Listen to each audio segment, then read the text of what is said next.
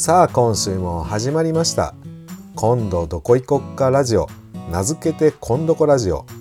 この番組は仲良し3人が旅行で次に行きたいところやお店について雑談している様子をポッドキャストで奥原宿からお届けする番組です。計画したところに実際に行ったり香川単独で散歩やお店の様子時々ゲストをお迎えしてお伝えしています。今回お送りしますのは香川県生まれの香川でお送りします。伊藤さんと秋広さんはお休みです。第32回は前回の配信に続き朝尾スタイルの朝尾さんとの対談後半です。その様子をお届けします。まだ前半をお聞きでない方は第31回からお聞きください。それでは今週も始めていきましょ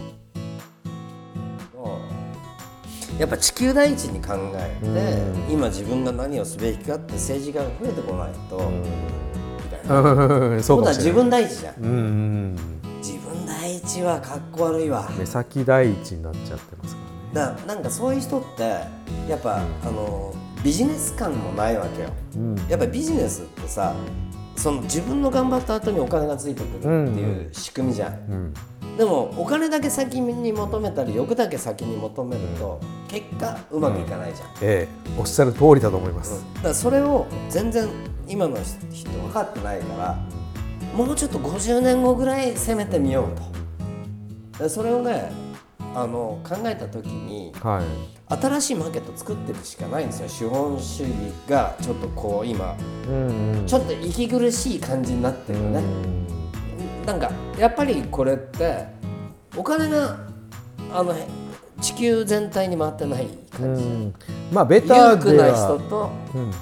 そうじゃない人の差が、うん。貧富の差がすごい激しいでしょ、で俺のあのーえーっと絵にもあるんだけどピースマークが歪んでるのは、そういうメッセージなんだよ、はい。歪んだピースマークうを、ん。俺のなんか似顔絵と一緒に出てると思うんだけど、あれってやっぱもうちょっとこう平均化していった方がいいんじゃないかなと思ってるのね。でも才能があっても伸ばせない学校行って伸ば、あ勉強できなくて伸ばせない子もいるし、はいいますね。他の国に行けば、どうしたらもうちょっとそれを才能を伸ばしてあげれたり、うんうん。それで生きれる社会を作るかっていうことをはい。やっぱ目指していかないと。いそうですけないと思う。じゃあそれはお金じゃないものでどうやって生きるかってことじゃんうんうん。で俺が今もう数年前に始めてんだけどうんはい。あのピーストレーダーっていうね。お初めて聞いたかもでもその単語自体は一応ねフェイスブックにページがあるの、ああるんですかで何かっていうと分かりやすく言うと、江戸化プロジェクトなのこれは。江戸化プロジェクトどういうことですか？物々交換。おおなるほど。で物々だけじゃなくて、物とことだったり、うんえーその物と物でもいいんだけど、うんだから例えば分かりやすく言うと一曲の音楽とあのワイン1本取り替えてくださいみたいな話うん。でのプラットフォーム作り。うんでこれをやることによって自分とは何ぞやことをやっぱ考える。時間ができるよね、じゃあ俺何ができるかなってみんなそれで考えるじゃん。で例えば俺が藍染めもしてるし、ね藍のインクのプリントとかもうん。してるんだけど、まあ、インクも自分でねオリジナルでうん。自然のものだけで作ってんだけどでそういうのは人はやってない、うん。じゃあこのインクが、えー、200g2000 円ですよと。おー。に2000円しますけど、うん。じゃあ2キロの米と取り替えてくださいと、うん。まあ2キロの米2000円だったら結構高価な米だよね、うん。ででも無農薬無肥料ってそういうリクエストを出してページに投稿する、はい。でその中で成立していくビジネスモデうル、ん。でビジネスじゃないんだよこれは、うんその要はお互いに価値観が共有できた人とそれで取り替えていく、うん。そのプラットフォームを作りたいわけ俺は、これはどういうビジネスモデルができるかというとそこにスポンサーがつくんだよ、ああなるほど。まあそれだけスポンサー収入だけ、でそれだけで俺いいと思ってるうんうん。でその代わりその例えば投稿した人作ってる、まあ、例えば、えー職人さん？うん。だって物の原価って2割か3割ぐらいじゃないですか、うん。そうですね。それで自分が欲しいものと交換できたとしたら、うん。で全部がそれでうまくいくとは思わないけども、自分の余裕ができるわけじゃんうん。使わないお金がそこにストックされていくわけだよね、でそれが流通する今度は仕組みを作っていくと。でそういうのって例えば僕ら60歳以上の人たちってかなりのそのあのちょ日本人全体の人口からしたら60歳以上の人たちの貯金のバランスの方がはるかに多いわけ。よだと思います。60歳以下 60歳以上と比較した時に。そうですね。多分9対1ぐらいだと思うよ。ああそんなにですか。あのストックは。うん。で要はそのビジネスのモデルの話なんだけど9割のお金をどうやって動かすかって考えてなくてうん。要は1割のマーケットに対してビジネスをしようっていう新しいビジネスモデルを提供してもなかなか流通するまでには時間がかかっちゃうわけ。まあ、ヒット商品はもちろんあるけどね、その中で。もじゃあ9割のビジネスモデルってどれぐらい提案されてるかっていうとあんまりないわけよ、うん。シニアモデルみたいな。うん。で俺は前にあ科学にも話したことあると思うけど、い、かにこう生前葬的なものを楽しくパーティーとしてうん。行ってその人たちのお金をまあ世の中にその流通させるうんまあそれを合法としてだよ。だから要は明日今週あ明日か。明日やるパーティーは言ってみれば俺の年は66歳なんだけど、はい。緑樹っていうのがあるのね。知らないと思うけど。60、まあ、数えでいくと65歳本当は去年なんだけど、い、や定年になってうん。ご苦労さんみたいな。うんの一個の催し物があるんだよ。で奈良時代はもっと細かくあったらしいよ。でそれを復活させることによって僕らの世代であのどんどんそういうイベントごとを組んでいくと。でそこに自分の好きなアーティストとか、うん自分の好きなシェフとか、はい。自分の好きな仲間を呼んでパーティーをして、はい。これ十分お金もありますよ。そうですね。だって今日だってねいろいろね使って十ますよ。分十分回るじゃん。ああそうですね。そう言われてみれば。それをやることによって、じゃあどういう場所が一番ふさわしいかっていうと、お寺なんですよ。へえ。檀家さんの減ったお寺にそういう場所を集めてあそこ音いいですからおあ寺は。確かに響きますよね。最高にいい音が出るしで檀家さんが減っててお寺も大変なんだよ今。うんうん。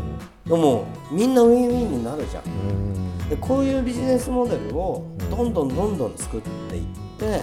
みんながそれが当たり前のように年取ったら、うんその60過ぎたらあの還暦過ぎたら次何年後はこういうパーティーやるぞって集まってくれと、まあ俺らの年からしたら生存確認みたいなのもあるわけ、うん。ああそうですね。確かに。でその時にですね、あのこれも新しいこう一つのマーケットを作りたいんだけど、その持ってるもの自分の持ち物、はい。大きな財産じゃないの、うん。例えば、えー俺の持ってるインディアンジュエリーとかさはい例えばあのもう多分車売っても大した額ではないと思うね。で そういうものをあの次のパーティーまで俺が死んじゃったらはい。君にハッシュタグつけとくよ。いうビジネスモデルです。そうするとこれ例えば、まあ、この携帯ケースとかコンチとかもそういうのもじゃあハッシュタグつけとくよこのパーティーで。でそれでそういうの発表するからお前来いみたいな。いうのを催し物としてイベントごととしてやったら結構盛り上がると思うんだよな。いや場所も、でね、いつ死ぬの？みたいな。あれ？みたいな。話になったりとかさ。あれまだそうないうのがなんか明るい死に方、あそうですね。明るいそういうのはいいね、死に方良くないですか？うん。いやそれは一番いいですよねで俺はねこういうことが私もね最近、はい。まだその年じゃないんだけど 遺品整理うん。うんのことは非常によく考えるんですよ、うん。ハッシュタグで整理できるじゃん、あの具体的にあのその自分の気に入ったね、うんうん。レコードであったり書籍であったり、うん。あとそのアンティークの家具であったり、そういったものを例えばなんかその遺品整理屋とかに一色とにガうん。ーッとやれるのでもリサイクルショップ行くだけだからね。そう。だけど本当に価値の分かる人に人に。ハッシュタグつけて渡したいじゃん。これ何ができるかっていうと、うん。ソウルが継承できるんですよ。ああそうですね。このソウルが継承することが例えばもらった人がね「あツージーさんにこれもらってツージーさんってこういう人だったんだよ」とかいうものが継承されていくわけ、うん。これってものすごい大事なことだと思いませんか確かにね結構それ真剣に考えますうんねマジであの一応ねピーストレーナーってホームがあるんで、はい。そこを稼働させたいんですよ。でここれを、うん。でやっぱり一人でも多くの共感する人たちと一緒に始めながら、はい。本当にイーロン・マスクに投資してもらいたいわ、最終的には。最終的に。あそれぐらいのでもあの eBay みたいなこともできるしこれ。確かにあれそれはなんかフェイスブック上に存在してあありますよじゃあそれはちょっとこの番組概要欄のところに入れとくんで、ねまたミーティングしましょうよ。そうですね。あのアーティストの人とか、うん。めっちゃ共感してくれますよ。やいや確かぱ食えないんですよ投げ銭で。にうん。やっぱいろんな素敵なミュージシャンいるじゃないですか、で全国回ってそれは旅が好きでそれもいくつまでもできないじゃん、まあそうなんですよね。でそれで投げ銭で投げ銭でって、うん。であの僕の友達もいますけど投げ銭でもうこんな立派な子供が大きく大人になりましたって、はい。それは大したものだとう思うでももっとこれからのそのアーティストを目指す子たちが、こう簡単に今の時代を、うん。あの自分の才能でうん。生きていけるようなはい。社会を作るのがやっぱおじさんたちの務めなんだよ。そうですね。わかりでます。それをもっともっとスマートにさスタイリッシュにさ、やった方がいいじゃん。そうですね。なんかさやるんだったら。朝見せたらしてこんな頑張ってんだからさって言ったところでさ、誰もついてきやしない、うん。そうじゃなくてもかっこいいねそうですかっこよくね。これがすごい大事だと思う。大事だと思いますそでこれをしたいなと。れははい。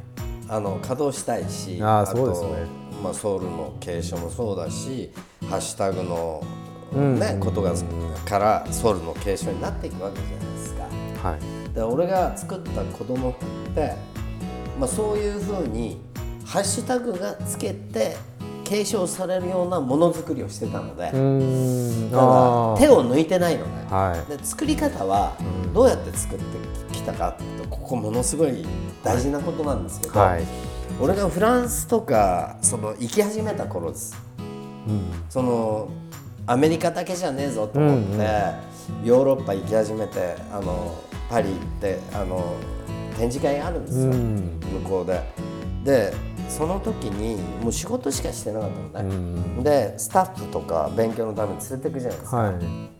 そうすると社長1日ぐらい休みいただいて、自分い自身を。や今はできないあんな、うん。もう休みなしみたいな。いややっぱ若かったんじゃないですか。うん。でもその背中見せるのが役割だみたいな、なんか使命みたいなのがはいあって、そういうのもあって。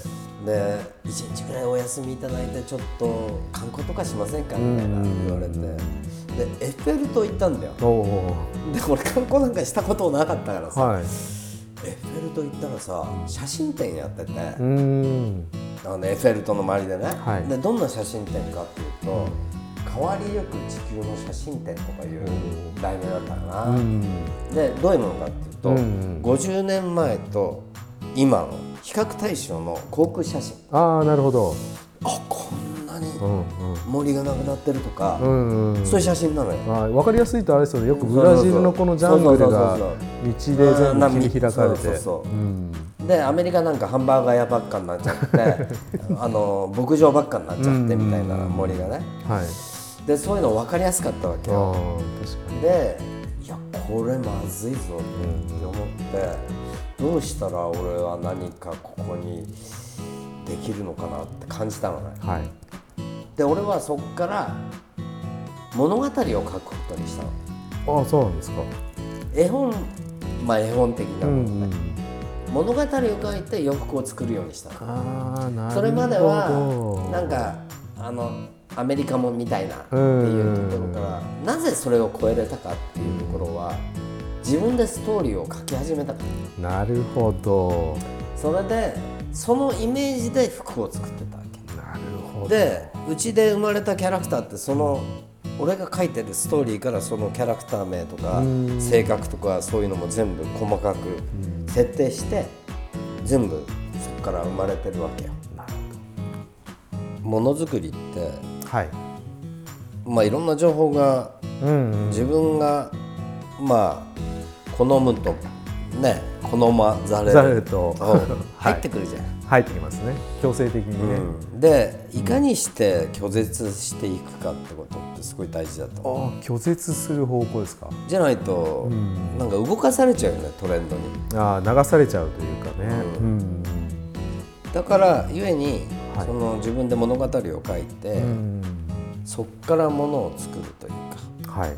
でそっからじゃないとそこから離れてるものはその製品にする前の段階ではい。ボツになるっていうしか、あの作り方にしたのね。はい。なのでキャラクターも全部そうだけどあキャラクターから全部生まれてるわけ。はで何をメッセージしていくかっていう、はい。まあその変わりゆく地球の写真展を見て感じた。ねはい。だからやっぱ地球環境のこととか、うんまあラブピースね、はい。戦争しない。うん。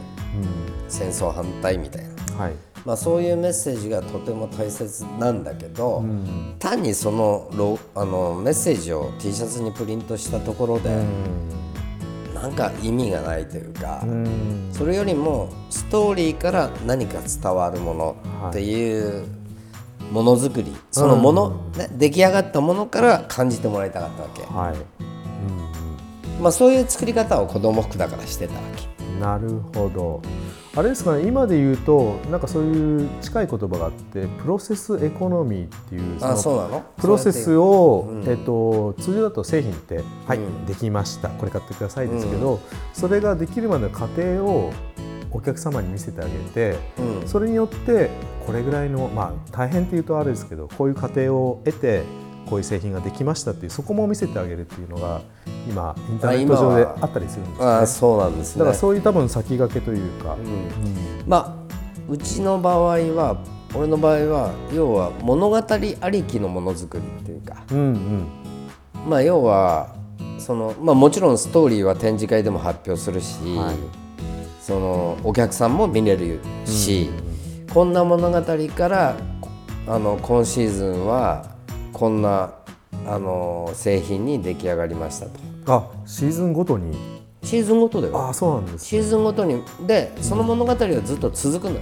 はい。ああなるほど。ストーリーとして。でうん。書き方としては物語の書き方としては例えば春夏のはい。シーズンの物語はそこにあるとするでしょ、うんで次の秋冬の前振りまで書いとくの。ああなるほど。予告があるんですね。予告があってこういう方向に行きます。はい。ところまで書くわけ、ああなるほど、うんそうしないと、まあなんか流行りもんがどっかから来てデザイナーがそれに影響されて、はい。そういうものを出したいってなっちゃうと、なんかトレンドに動かされちゃうじゃんああなるほど、ゆえにうん、そのブーフーが作ってきたはい。商品っていうのは、トレンドには動かされてないし、で基本雑誌とかうち社社内で見るの禁止だったから、なるほど。そういうもの。を、うん、流行り的なところに的なもの。を常にそのストーリーから生まれていくものははい。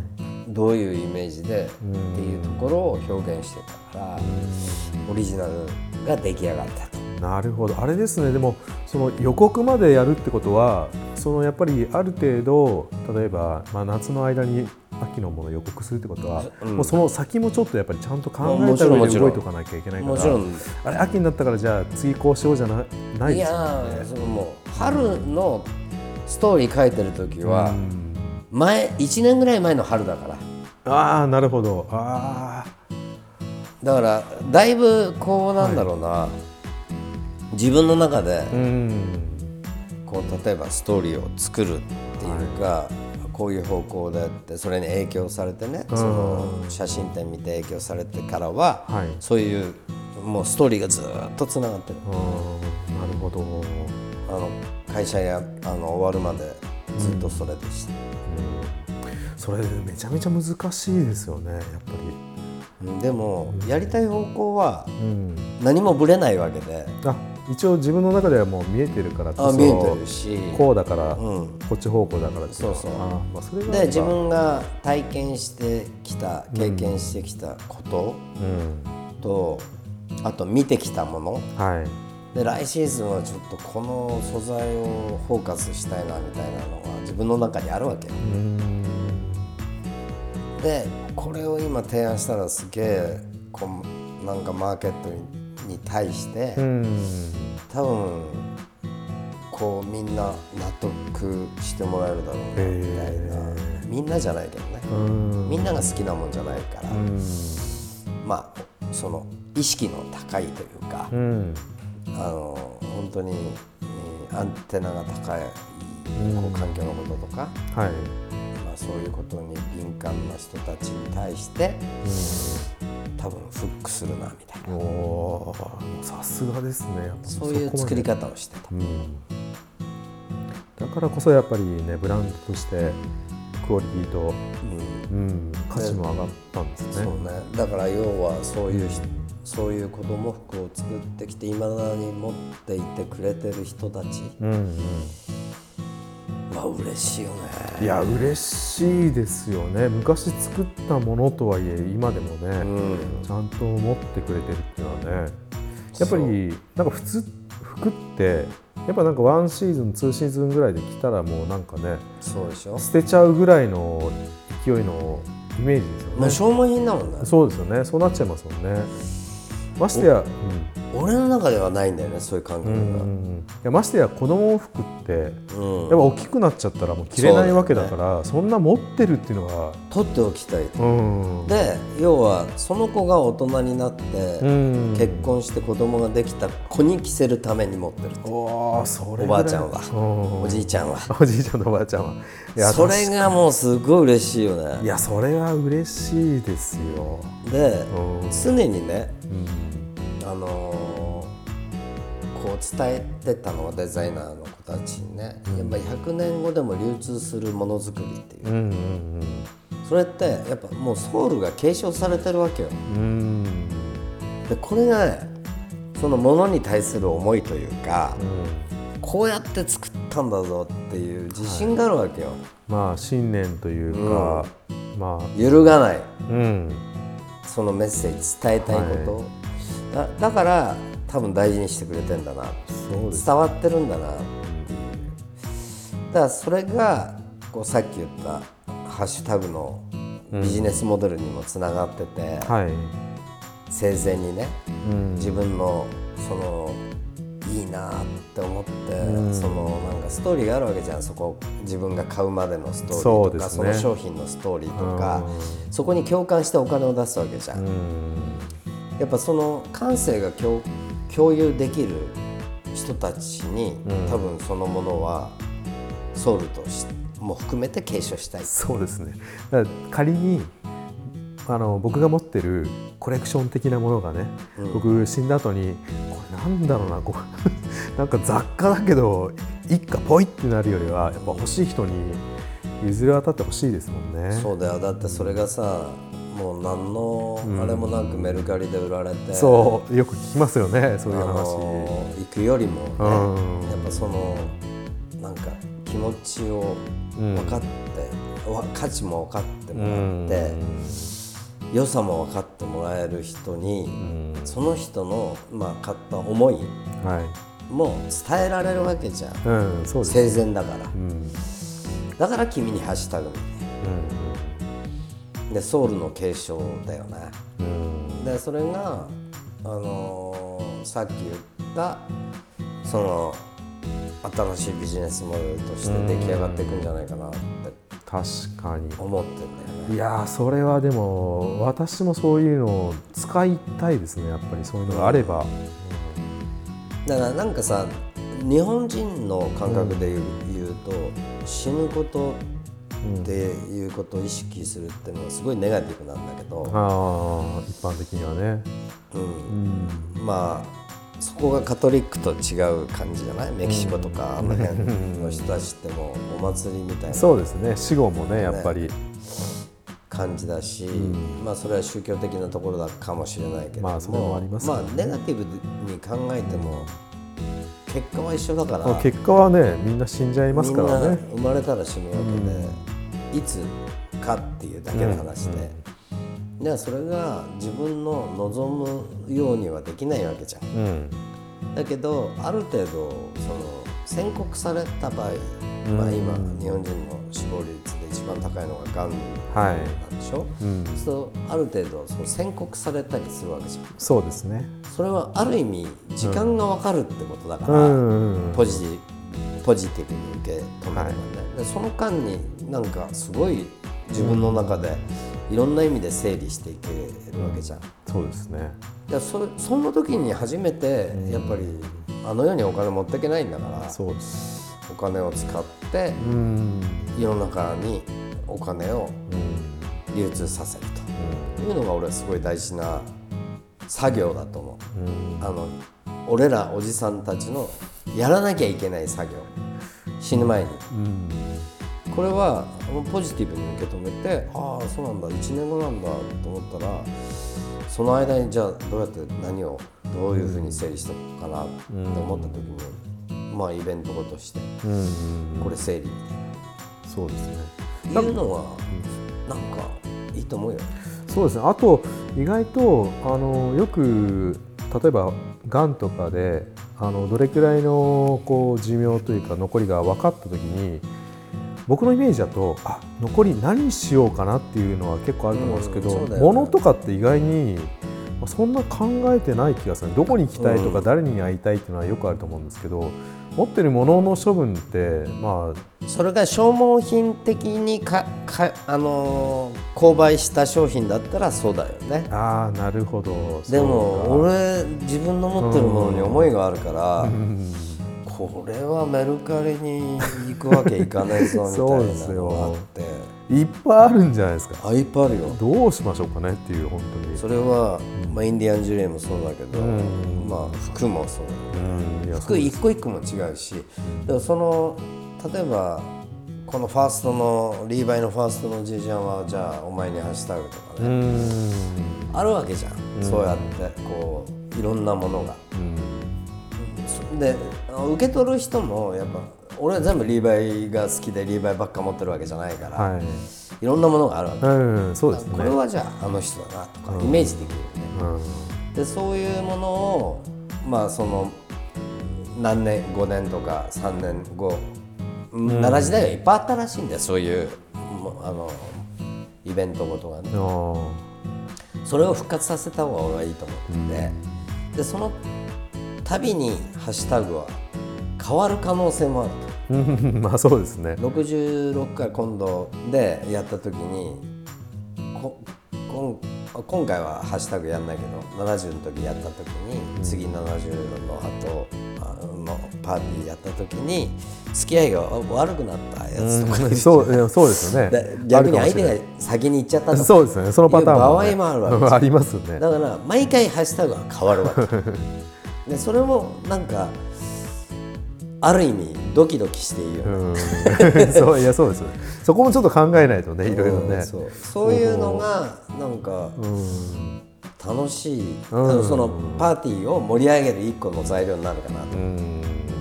そういうのやりたいなといやーいいですね。これね絶対多分。いやいやいやいやいや。いやーそんなあれには。のそこまで残しちゃうとね動かなくなっちゃうから単に。だからやっぱり家族もやっぱり例えば浅尾さんの場合だと奥さん仮にあね、のうちのがもらっても、うん、あのある時期来たらメルカリに行っちゃうかもしれないね。んだからそれで価値観の問題だから、うん。別にこれはいいかなと思えば、うん。ただそのメルカリに出すのも結構大変じゃないですか、うんそれやっぱもらってくれる人が分かってれば、そうね。ね、そっちの方がやっぱり嬉しいでしょ超嬉しいよね、うしうんと思いますよ、そうやって残っていくっていうかさ、うん継承されていくことがすごくそのもの自体にも、その最初に作った方のね、思いがこう伝わっていくわけじゃん、うん。うん。これってすごいことだと思うんだけどなだ俺はそうやって子供服を作ってきたうので、ん。で最初に俺アロハシャツ作った時ハワイで作ったからね。でそれも向こうで。0歳用のアロハシャツをゼロ歳用、うん、あのバナナの葉っぱで編んだリーフでフレームになってて、はい。そこに着た後に飾れるように部屋に飾れるように作ったんだよ、へえいいですねそういうでそうのいうなんかこだわりがあるからさ、うん、こだわり大事ですよ。そういうものを大事にしてもらいたいなと思うし、ベビーがもう結構大人になって、ん。その子がね、うん。くれたりしたらその子が自慢してほしいんですよ、ん。その俺が最初に着たこれはアロハシャツだからっていうね、これってすごいストーリーが、その子はあの俺のストーリーを語れたりするわけじゃん。で孫になったのは、まあお父さんからこうやって、もうあおじいちゃんからこうやってもらったやつなんだよじいちゃんが着てたんだよいやすげえなそれって、何世代も語り継がれる一枚のシャツとかさ、うんうんアロハとかね、でそういうのが俺はすごいストーリー性があっていいなと思って。いいいですね。やっぱちょっと今日これ聞いてよかったです。ちょっとこの対談させてもらって。いやいや。うんまあ、服にはそういう思いがあるってことだし、まあ、全てね自分の買うものはい。やっぱ思いあ共感できるからそれにお金を出すというかさ。でそのものはやっぱちゃんと大事にしていきたいし、うん。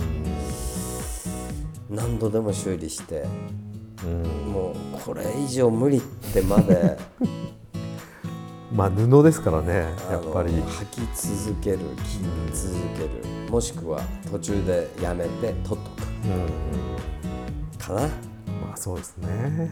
もう着れないアロハとかあるもん。もうボロボロで。ありますよね。でも取ってある、うん。ヴィンテージというか超ねヴィンテージ。なんかそういうものへの思いっていうのがこだわりがちょっと少なくなったような気がするな、うんまあ。簡単に、あの上書きできちゃうし、ん。何でも。まあ捨てれば新しいの買えばいいんじゃんみたいなのが洋服のなんか今の価値観になっちゃってるから。ファストファッションですかね。そういう服はそうじゃねえぞあー本当はね。だけどね。うん。まあやっぱりその時代もあるのはしょうがない、こう本当ね俺この間香港行ってきたんだけど、はい。日本よりはるかに物価高い今。で普通に若い子もそうやってお金払ってるわけよね、うん。いや日本人の子払えないと思うよ。あー今そうかもしれないどですんだけ貧しくなっちゃったんだろうって感じい。やが本当に、悲しくなってちょっとある意味、うん、円もあれですけどね。いやこれはもうちょっとなんか稼ぐ術をん。もっと供給しないとダメだなって俺は海外で感じました、うん。まあだからこうなんかのんびりしてなくて、うん。もっと発信しないとダメだなと思って、いやめちゃめちゃ発信されてますよ。いやでもこれははちゃんとビジネスになるよってことをサポートしていってあげないとダメじゃん、うん。あの言ってるだけだと何も前に進まないから、じゃあどうしたら具体的にっていうところまで手取り足取りしないと、うんした方がうん。ショートカットできるじゃん。失敗しないで、だからそのためになんかそういう役割だと思うんだよね、なんか言ってみればバネのいい飛び箱の台。うん。まあそれでいいなって思ってるので、まあ、もっと具体的に発信をかけていかないと市場は変わらないなっていう、うん。まあ、さっきの話でも本当ビジネスモデルになると思うんだよ、うん。あの物々交換の話もそうだし、はい。あのそういう遺品整理の話もそうだけど、もっともっとそういうことを積極的にな、ね、香川君とか仲間に協力してもらいながら、いやもちろんですよ。若い人たちが「あ商売になりましたよ」って言ってくれたらそれでいいや、うん、確かに。いややれることはもういくらでもやっぱりありますもんね、うんやっぱりそれで浅尾さんのすごいところはそれで動い実際に動いてるっていうのが僕からしてもねすごいなと思って。それはもう見習わなきゃっていうのはもう会う会うたびに思いますねやっぱり、本うん、お会いするたびに。まあ、そうやって思ってくれるのは嬉しいです、はまあでも行動しましょい、そうですね。やっぱ行動は大事ですよね。う。でやっぱあの時代がすごい早いじゃないですか、はい今はね。次から次へと、うん。だから自分で行動して、うん。そこから学んだことが一番早い情報なんですよ。うんうん。誰かに教わるよりも、だり何かを調べてやるよりも、はい。自分で行動してそこから学ぶことの、えーアクションして学ぶことが一番の近道だとそれはもうあれじゃないですか。浅尾さんのその若い時の経験そのものじゃないですか。だから何でも自分でやってきたから、うん。なんか人に学ぶたところで どうなのって感じがするね。ね、実際やっぱり自分でやるとねあのあこういうことしちゃいけないとかこうしなきゃいけないとかそう。そういうのがもうすぐ分かったりしますからね。で今も食の仕事してるけど、うん、あそうですね。それもお聞きしないと。全部自分で作ってるからね、うん。あそのメニューも含めて。そうですね。例えばあ開発？はい。商品開発とかさ、酵素玄米とかもそうだけど酵素玄米なんて普通の人あんまり作んないじゃん。あちょっと待ってください。そこをちょっともうもう一回そこを聞いてもいいですか？今今あのねアパレルの話してて、でまあ順番的にそういうアパレルのお仕事もしてましたけど、今現在えっと何をされてるかっていうのもちょっと今現在はあのえー、と食品の方はい。を手掛けてるんですそうですね。なぜ食に行ったかっていうと、は着るものは我慢できても食べることは我慢できない。い。そうですね。で食の世界は意外と選択肢が少ないってことに気づいたのねああそうですか。どういうで選択肢が少ないのはアんンフェアだと思うわけで例えばあの日本人は少ないけど、はい。小麦アレルギーの人友達がいたら、食べに行くところめっちゃ限られるわけよ、うんでまあそういう意味において、選択肢が少ないのは食の世界なんですね。ああなるほど。そういうで。じゃあ何がどうしたらどういうものを作ったらその選択肢がまだもっと、はい。あのフェアなのかなと思った時に、えーそのまず小麦のないうん。食うん。は何だろうってのまあ米はそうじゃん。うん。で知り合いが、まあ、そのブーフー時代に働いてた子が新潟の子で、うん。あの知り合いのお父さんが米粉のピザを作ってるでそれを教えてくれるって言うから行きますかって。おおそれいいねってあ言って。あさすが。えーっと新潟だからねうんの米を使ってピザ作ってます、はでイベントでも提供してますみたいな農家のお父さんがいて、で習いに行ったわはい。けで習いに行く。もう全部レシピ教えてもらったんああ教えてくれるんですね全部本小麦も入ってたんだよな。当に。ああそうです3か。割。うー。んなぜならば米粉だけではつなぎがやっぱ難しいと、そうですね確かに。いやダメじゃん。がっかりしちゃってあなるほど。いやダメじゃんと思って、で次の日あの帰る予定だったんだけど、はい朝お父さんが、うん。農家のお父さんが、ねうん。おひつにご飯入れてうん。ご飯炊いといたから飯食って帰れみたいなこと言ってくれて、そのご飯をこうやってついてたわはい。それでひらめいたんだよ。おっと。そうか。うん。米は炊けばくっつくな。うんで米粉入れなくてもうん。米だけでできると。炊いた後に練ればいいんだと思って。でうんうん。米をその米粉を、うん。あの振ってはい。練ったらできたわけよ。あなるほど。おこれはいけるなと思った、うん。だけどこれすぐ家でできんなと思った。まあ誰でもやるなと思った、まあ確かに確かに。誰でもやらないやつを作んなきゃいけないと思って、それは大事ですよね。知り合いがうん。そのマクロビの子が言って「浅野さん酵素玄米って知ってる?」っていううん何それ？なこ何そうですか。れこうやって作るんだよってあの玄米と小豆を一緒に炊いて。まあ、こうやって作ると3日間寝かせると酵素があれあれして。酵素玄米になるんだよあそういうのがあるんですか？教わったのうね、ん。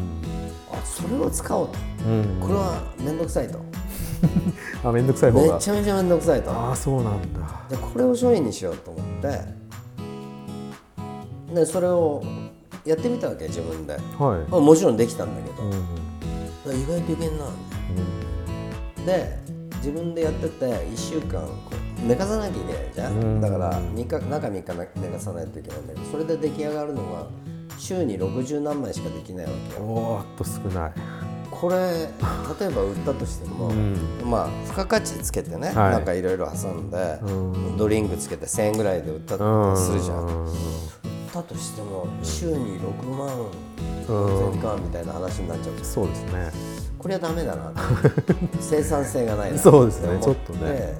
作れる工場を探しました。あであはい。まあ作るなら、まあ、基本あの、うん。地域の障害者施設で作ろうっていう基本的な考えがあったので,、はい。でそこで、えー作ったわけえお願いしたのレシピを全部提供して、えうん。で、まあ、材材料もそこで仕入れをしてもらってああ仕入れも。工賃ももちろんうんうん。払うんだよ。そうですよね。たくさん、ん。俺の3倍ぐらい、ん。ロイヤリティの3倍ぐらい払うんだけうど、ん。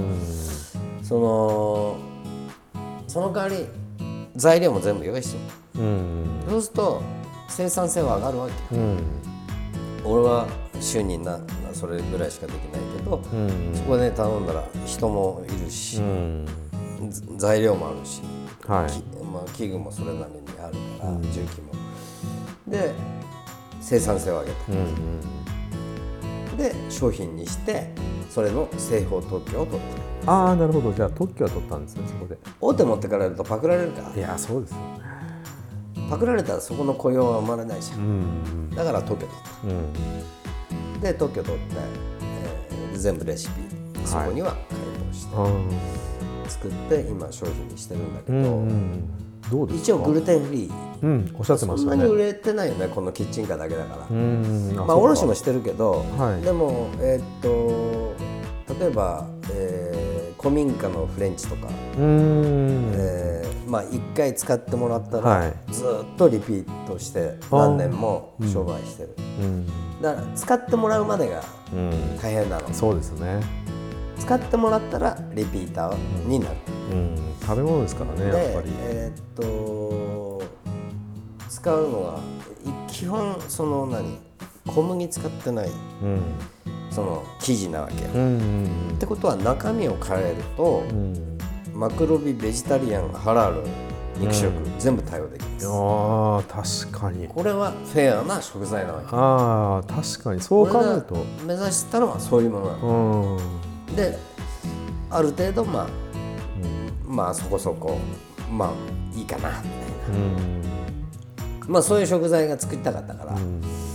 まあ食の世界入って独学でそれを作りました、うん。で使うあのソースはい。あの例えば甜麺醤とか、うん。えーコチュジャンとかうん。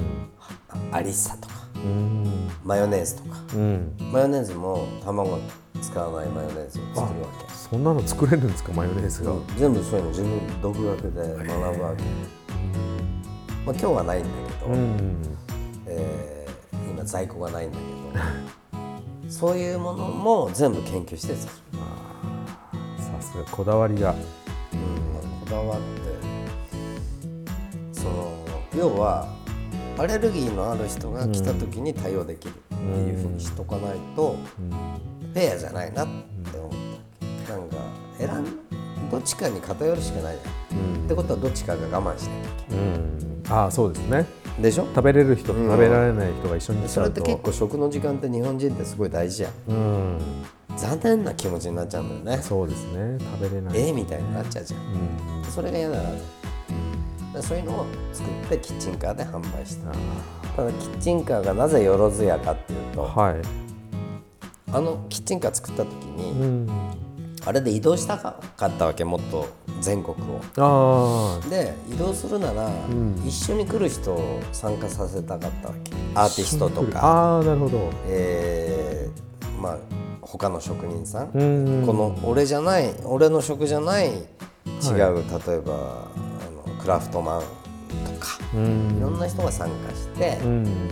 一緒に移動して、うん。一個のこうイベントをしたんだよね、うん。でよろずやにした。よろずやって結構何でもありそうですね。でそれをまああの地方の閉まった商店街からオファー来ればそこでよろずやにオファー来たらみんなで行く。みたいなことをしたかったんだけどね。なかなかそれはまだ実現できてないけどそれを千駄ヶ谷でやってたのよ。ああなるほど移動して車じゃないけど、うんうんうん。サロンド朝尾スタイルっていうのやってたでしょ。なるほどやってましたね。ちょっと参加できなかったんですけど、うん、あれは俺はプリントはして食は提供するけど、それ以外に刺繍やる子がいて、うんミシンやる子がいて、はい。手書きで絵を描く子がいるわけね、これはまあこれも新しいビジネスモデルなんだけど B2I のビジネスモデルなのな、B2 インディビジュアルで個人に対してのニーズをその場で目の前で答えていくというビジネスモデルを千駄ヶ谷でやってた、あの船津さんのところで、うん。だそういうのが今一番こう目の前で起こることが自分のためにやってくれてるうん。このものづくりって最高じゃない、いやー贅沢ですよね。贅沢、うん。これをね今お客さん求めてるよ。うん。今のニーズ市場あの本当に何だろうクリエイターとか、はアンテナ立ってる人はそんなことしてくれんのかうんうんというふうに思ってると思うよ。だからそれがもっと流通するような仕組みも作ってきてる。うん。なるほど。わかりました。そうですね。なんかようやくあの最近あの、まあ、ここ数年浅尾さんとお会いしてえ今何やってるのがようやく分かりました、うん。うん、なんでそれをしてるかっていうことが分かってあそうですね。今日のお話ででそのさっきおっしゃってたストーリーっていう意味で、なぜそこに至ったかっていうのがよやく。そういうストーリーがあって、仙台川のそのサロンダーサウスタイルがはい。生まれたという、なるほど、そこに行き着く誰もやってないセレクトショップみたいなことだよね。うん。でそれも売る側もリスクが何もないと。うんうん無駄にたくさん作ってそこで販売してるわけじゃないから。うんああそうですね。1枚サラのものからはい。0のものから1にしていくわけじゃん、うん1から2にして2から4にして4から16にしていくわけよ。うんうんニーズに応えていく。はい。過程がね。でその過程が全部見れると。うん。こんな素敵なことないよなそうですね俺はこういうことがもっとこうん。う、まあ、インスタライブとかも含めてああそうですね。あの流通する仕組み作りを、まさにそれをピーストレーダーでやりたいし、うん。僕ら4人のグループはこれができますと、はい。で僕らが欲しいものはこういうものですっていうのをリクエストを投げて、うん。それぞれが。はい。でじゃあ私これ送ります私これ送りますって、そうしたら価値観が共有できるわけじうゃん、んそうやってなんか交換していきたいなって思ってます。そうですねあとはやっぱりそのいろいろな業種もちょっとずつ皆さん違うじゃないですか、で私自身もそうなんですけど全然違う業種の人とお話とかお仕事すると、あなんかこういうのいけるとか結構化学変化というか思いつくことがあるんで、やっぱりそういうのはきっかけがねあると大事ですよね。大事大事。うん。きっかけは大事だよ、ん。異業種ほどうん、客観視できるから、そうなんですよね。やっぱ自分の仕事って自分を客観視するのがすごい難しいでしょ、難しいですね。やっぱ客観視をできるようなやっぱり衛星アンテナを持ってないとダメなんじゃん。で同業だってことはないけど、もしあのそういうクリエイターとかには発信したかったら、うん。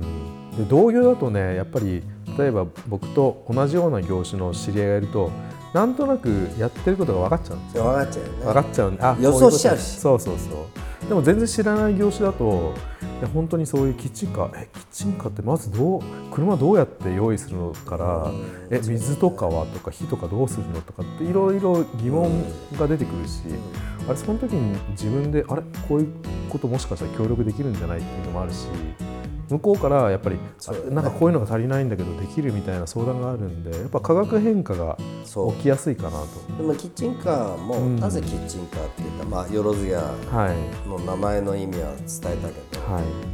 メニューは絶対パクられないわけよ俺は。ちょっと正方特許だし。うん、あそうですね。特許はもちろんで自分の卸先しかバッティングしないわけじゃん。ああそうですねこれはどこのキッチンカーでもうん。唯一無二なわけよ。確かにそれは強いですよね。これはめちゃめちゃ強いと思うんだよねでキッチンカーのよろずやでそれ俺ユニフォームをデザインしてるわけ。ああそうなんですね。アイスクリームとかも作ってるから南房総なんでそのえーっとピーナッツアイス落花生アイスクリーム作ってるんだよ千葉らしい。素晴らしい、でそのラブピーナッツっていうアイスクリームなんだけどそのそのピーナッツのアイスクリームのキャラがいて、うん。まあそれが要はキャラクターも制作しながら、そのアイスクリームも売るわけじゃん、はでそれ着ながら売った時にい、うん「あその T シャツかわいいね」って「いや売ってますよこれ3000円で」って言われたら客単価が上がるわけでいやそうですよねだからそういうなんか一個のビジネスモデルをはい構築していきながら唯一無二のメニューを提供していくと、ただみんなが食べれるものも南房総ならではのものも提供していくっていうのが基本かな、モデルとしては。私なんかコロナに入る直前ぐらいに東京で一回お店に、あと浅尾さんいらっしゃらなかったんですけど食べたことがあってあれいないと思ってちょっとそこは残念だったんですけどまたでも食べてみたいですね。まあ、ぜひぜひ、まあ、今日ご用意します。あー本当ですか？ありがとうございます。今日は、えーっとチャーシューをチャーシュ俺ああチャーシュー。作ってんのね。はい、はで、まあ、ソースももちろん甜麺醤も全部自分で作ってるから、それのラップをご用意しますい、けど。ぜひ。20分ぐらいあればはい。段取りして提供できます、ああなるほど。まあ、そういう感じでうん。なんだろうな、えー食に行っても唯一無二なものはとか、でそういうことが朝尾スタイルなんだよ、いそうですね。朝尾スタイル今大事にしてますもんね、うん、朝尾スタイルです。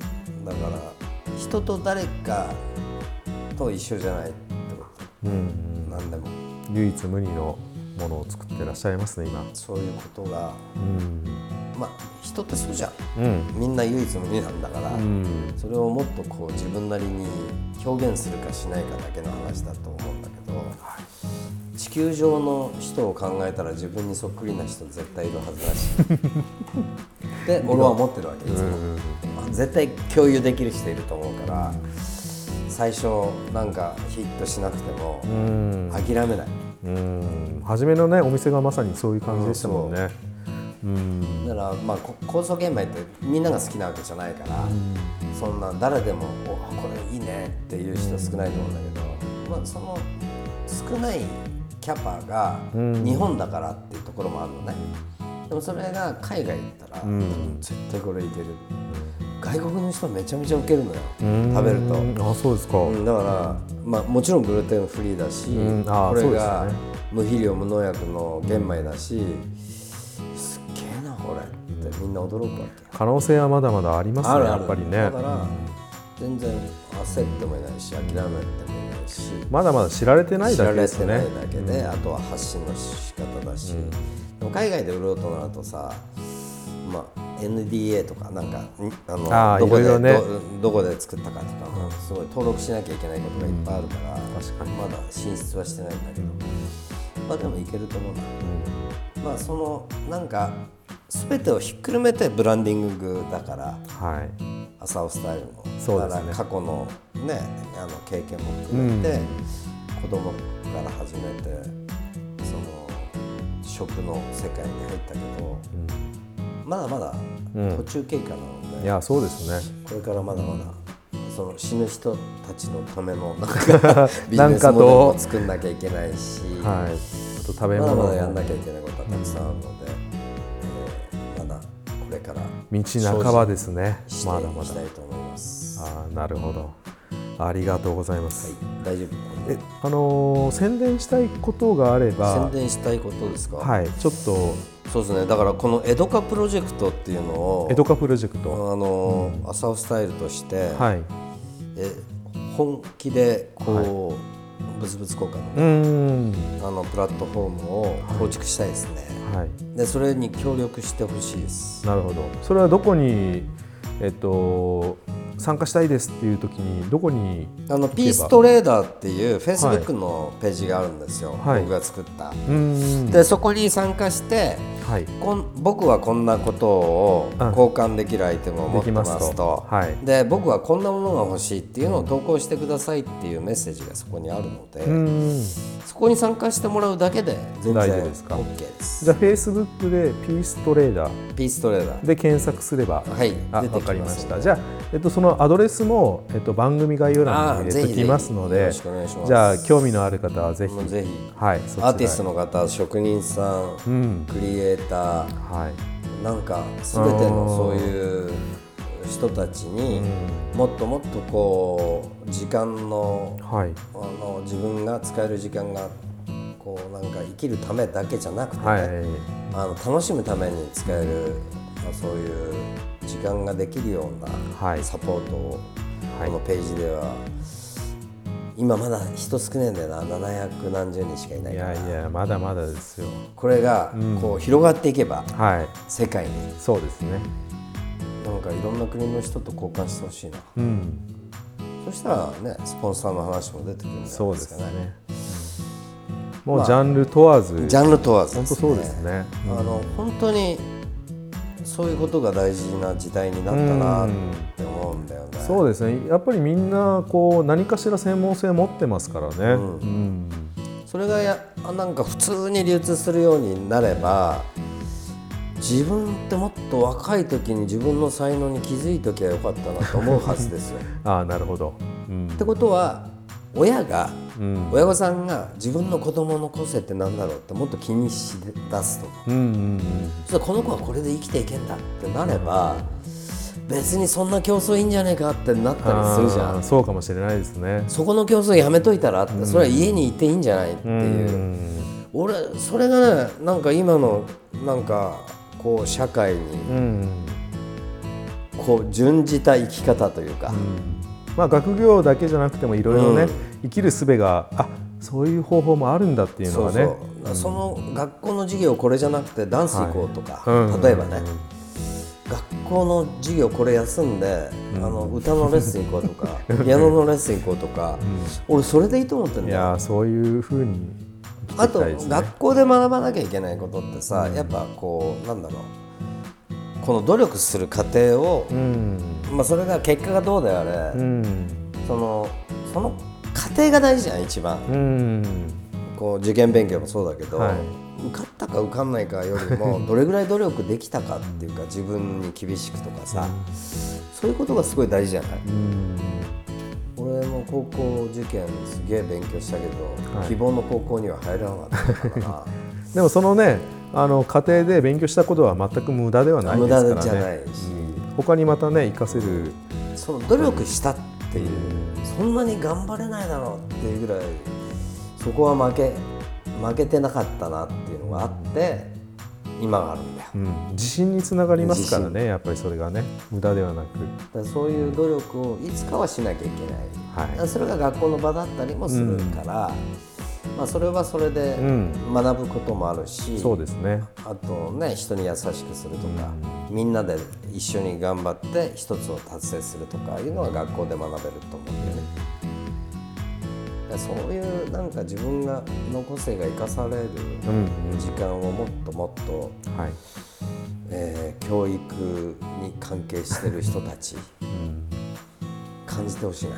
なるほ子供たちは宝ですいやそうですよ。未来ですかららね。未来ですから、うん本当にそう思います。その子供たちを大事にしないと、うん。じいさんばあさんもそうだけど、まあ、ね、子供たちを大事にして、そうですね。よりね、うん、より。子供の個性を生かしてあげてください。はい。じゃあ本日は以上で一旦この辺りよろしいでじゃあ本日はありがとうございましたえっ、と南房総から、はい、朝尾スタイルでお届けしました。ありがとうございました本日皆さんはありがとうございましたなんか参考になる話ああったらどんどん使ってください、はい、じゃあありがとうございました。頑張ろう若者はい、本日はここまで。次回は久しぶりにコンドコラジオメンバー3人で集合した様子に続きます。それではエンディングですね。この番組ではあなたがおすすめの場所や応援のメッセージをお待ちしております。メッセージをいただくと我々も大変励みになります。メッセージの送信方法は番組概要欄の URL にアクセスしていただきそこから応援のメッセージを送ることができます。ポッドキャストのフォローや星の評価もよろしくお願いします。皆さんにお願いがあります。番組運営には収録機材などの維持が必要になります。頑張れ。いつも聞いてるよというお声とともに缶ジュース1本分の寄付からお送りいただくことができます。同様に番組概要欄の Amazon のリンクを経由して何か購入していただくと番組サポート費用として反映されます。詳細は番組概要欄をご覧ください。あなたのサポートをお待ちしております。Twitter 改め X では配信情報のお知らせをしています。アットマーク KONDOKOJP アットマークコンドコ JP です。ハッシュタグひらがなでコンドコ。カタカナでラジオ。コンドコラジオでお願いします。またこの番組は毎週木曜日の24時から順次 Apple Podcast をはじめ Spotify、Google Podcast、Amazon Music、YouTube やスタンド FM などに同様の音声をアップしています。インスタグラムに旅行の様子も公開中です。そちらのフォローやチャンネル登録もよろしくお願いします。お送りしましたのは香川県生まれの香川でお送りしました。